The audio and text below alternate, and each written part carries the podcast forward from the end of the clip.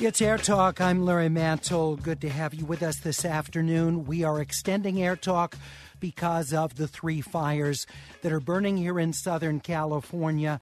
I would like to hear from you. Uh, please let us know what you're experiencing, what you're seeing if you are in the area of any one of these three fires. Let's talk with uh, Matthew in Lakeview Terrace. Matthew, what are you seeing? Well, uh, fire up to my back wall in Lakeview Terrace. Um, we're staying put despite the evacuation and just trying to hose everything down. How close are the flames to your house right now? About 50 feet. And you're not out? No, I uh, I just got them to let me back into my neighborhood, and I have uh, pets and things I need to uh, take care of.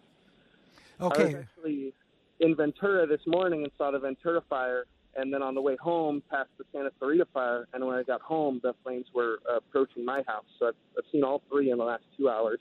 So the flames only 50 feet away, I think you said. Um, so you got to you got to get out of there. It, was this a spot fire from embers that started near your house?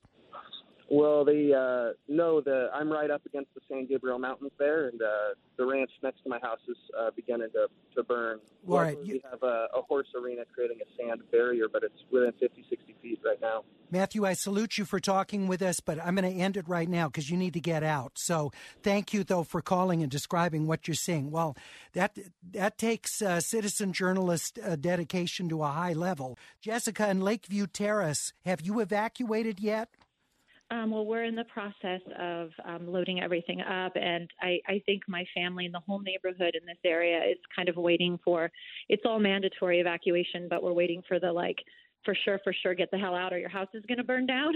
Yeah. Um, so um, we just we have everything loaded up, and we're just kind of meandering around the house trying to figure out what's more important. You know, obviously pictures and pets, but um, it's been it's been pretty, pretty crazy. Um, I did some live video recently on Instagram of how insane it is. It feels like you're in the eye of a storm. It's the wind and the smoke and the colors, and it's crazy.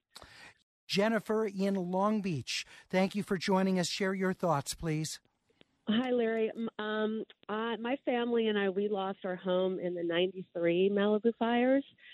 And you had a young guy on the phone just a couple of minutes ago who said that they um, they had to leave their home and they couldn't find one of their cats. And I wanted to share the story that 30 days after our house burned down, our cat came back.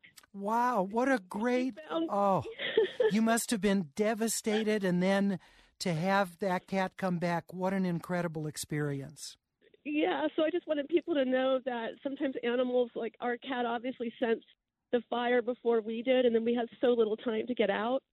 And yeah. a lot of cats, especially, they do sense it. So she pretty much lived off of probably the the burned out land for 30 days, but she did, and I I think I saw my dad cry three times in his life, and that was one of the times. So, Understandably. You know, there's, there's a lot of hope, and and they, a lot of animals will find their way back. So I wanted him to know that.